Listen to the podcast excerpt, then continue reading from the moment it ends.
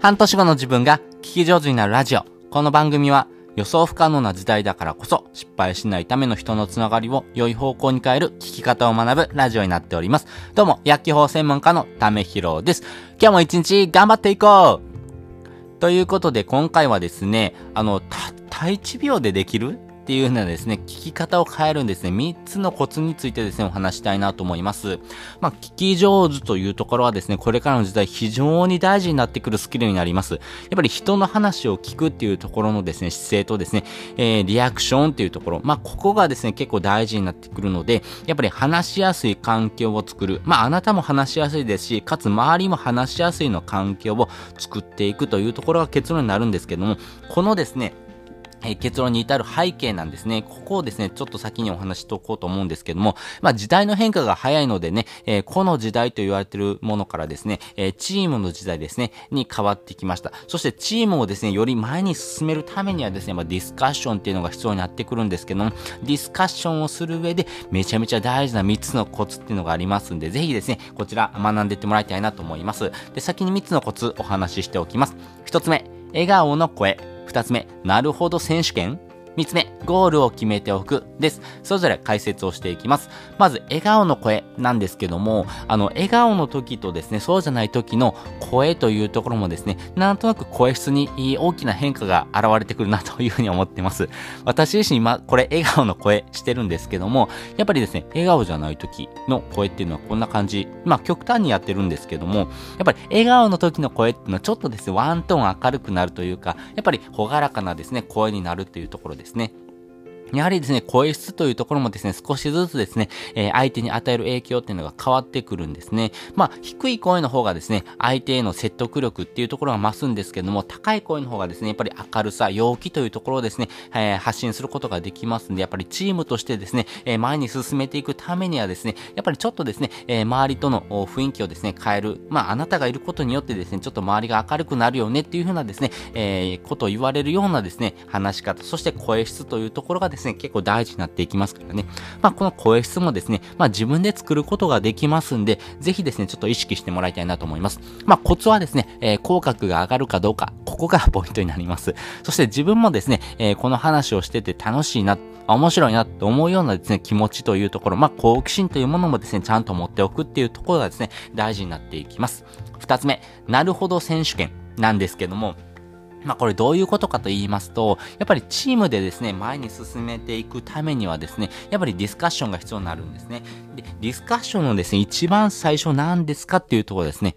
ディスカッション。まあ、相手との会話をするためで一番大事になってくるのがリアクションです。このリアクションっていうところをですね、えー、自分の中で極めておくとですね、やっぱりチームとして前に進めていきやすいということがあります。やはりですね、えー、例えばチームで LINE を組んでいてですね、えー、何か自分がですね、こういうアイデアがあるけどどう？って投げた時に、あれ？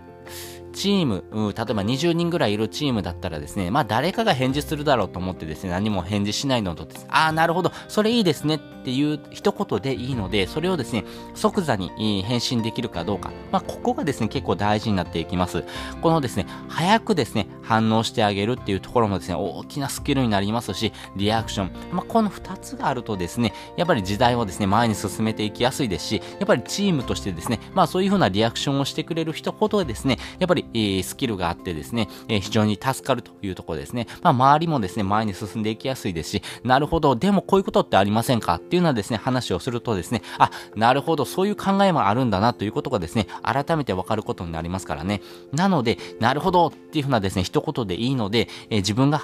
どれだけ早くその、えー、言葉に対してですね、反応してあげられるか、そしてちゃんと反応した後にですね、えー、自分が言いたいこととかですね、周りがですね、こういうことじゃないですか？っていうことがあればですね、付け加えてあげるということですね。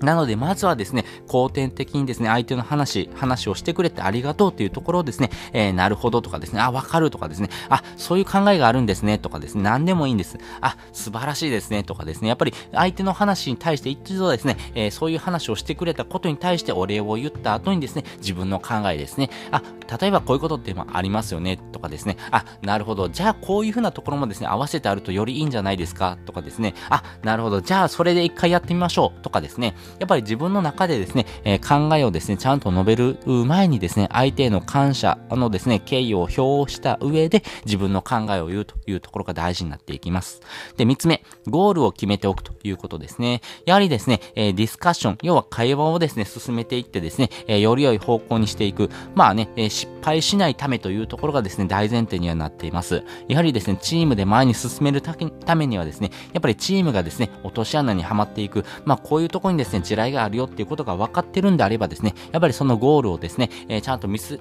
えー、見定めた上でですね、じゃあこういうふうに回避していこうっていうところがですね、あるんですね。なので、えー、自分たちがですね、向かう最終のゴールってどこだっけというところをですね、ちゃんとですね、分かった上で話をしてみてください。その話の中身だけでですね、えー、決めるんじゃないんですね。えなので短期的なですね、ゴールではなくてですね、長期的なゴール、あれ、私たちのゴールってどこだっけというところをですね、ちゃんと改めてですね、考えておくとですね、その話の方向性がですね、最終的に目的とするゴールにですね、近いのかな、どうなのかなというところもですね、見えてくると思いますし、そのですね、短期的なゴールと、えー、長期的なゴール、まあそこのですね、違いというのもですね、自分の中で改めて考えておくのがいいかなというふうに思っております。やはりですね、えー、人の目というのがですね、3つの目があるというふうに言われております。あの、素晴らしいですね、農薬者。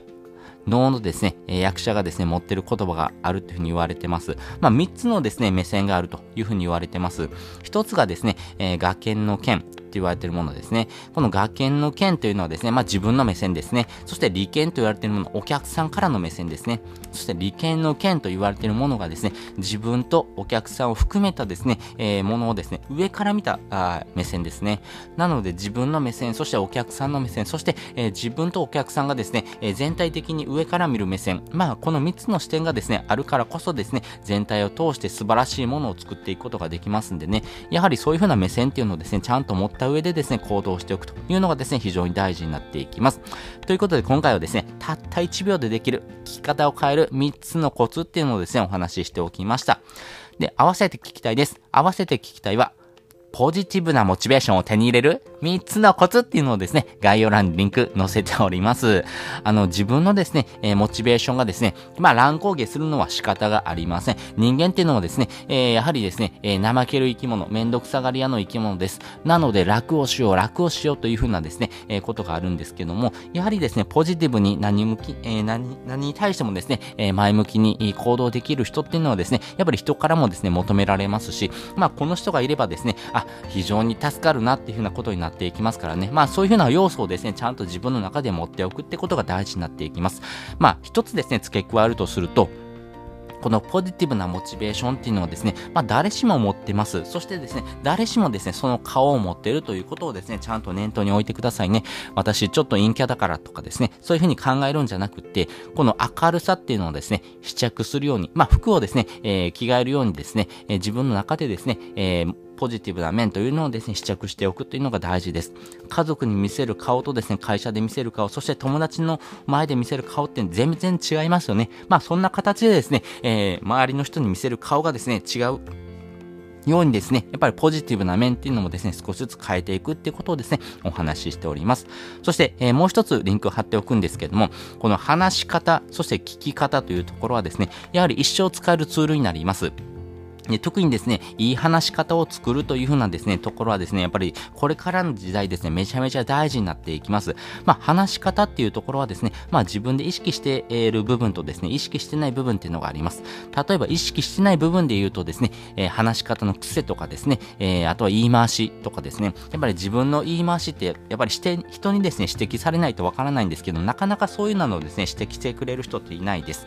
ただですね、そういうふうなですね、いい話し方を作るサービスをされてる方がいらっしゃいます。しかもですね、現役のフリーアナウンサーがですね、されてるツールになってます。これがですね、サチアレコさんっていうのはですね、えー、現役フリーアナウンサーの方がですね、されてるサービスになってます。私もですね、このいい話し方を作るサービスっていうのをですね、実際に体験したみたいですね、レビュー記事なんかもですね、えー、リンク載せておりますんで、ぜひぜひ自分のですね、話し方とですね、えー、話すポイント、そして自分自身の話し方をですね、え客観的に見るという目線をですね、持っておくとですね、あ、なるほどほど、じゃあこういう風な話し方をした方がいいんだなっていうのアドバイスももらえますし、自分の話し方をですね、少しずつ変えていくことによってですね、えー、より良い人間関係を築くこともできますからね、話し方一つで、えー、人間関係も含めてですね、周りの環境が少しずつ変わっていきます。ぜひぜひ、こういうようなところのですね、ツールもですね、使ってみてですね、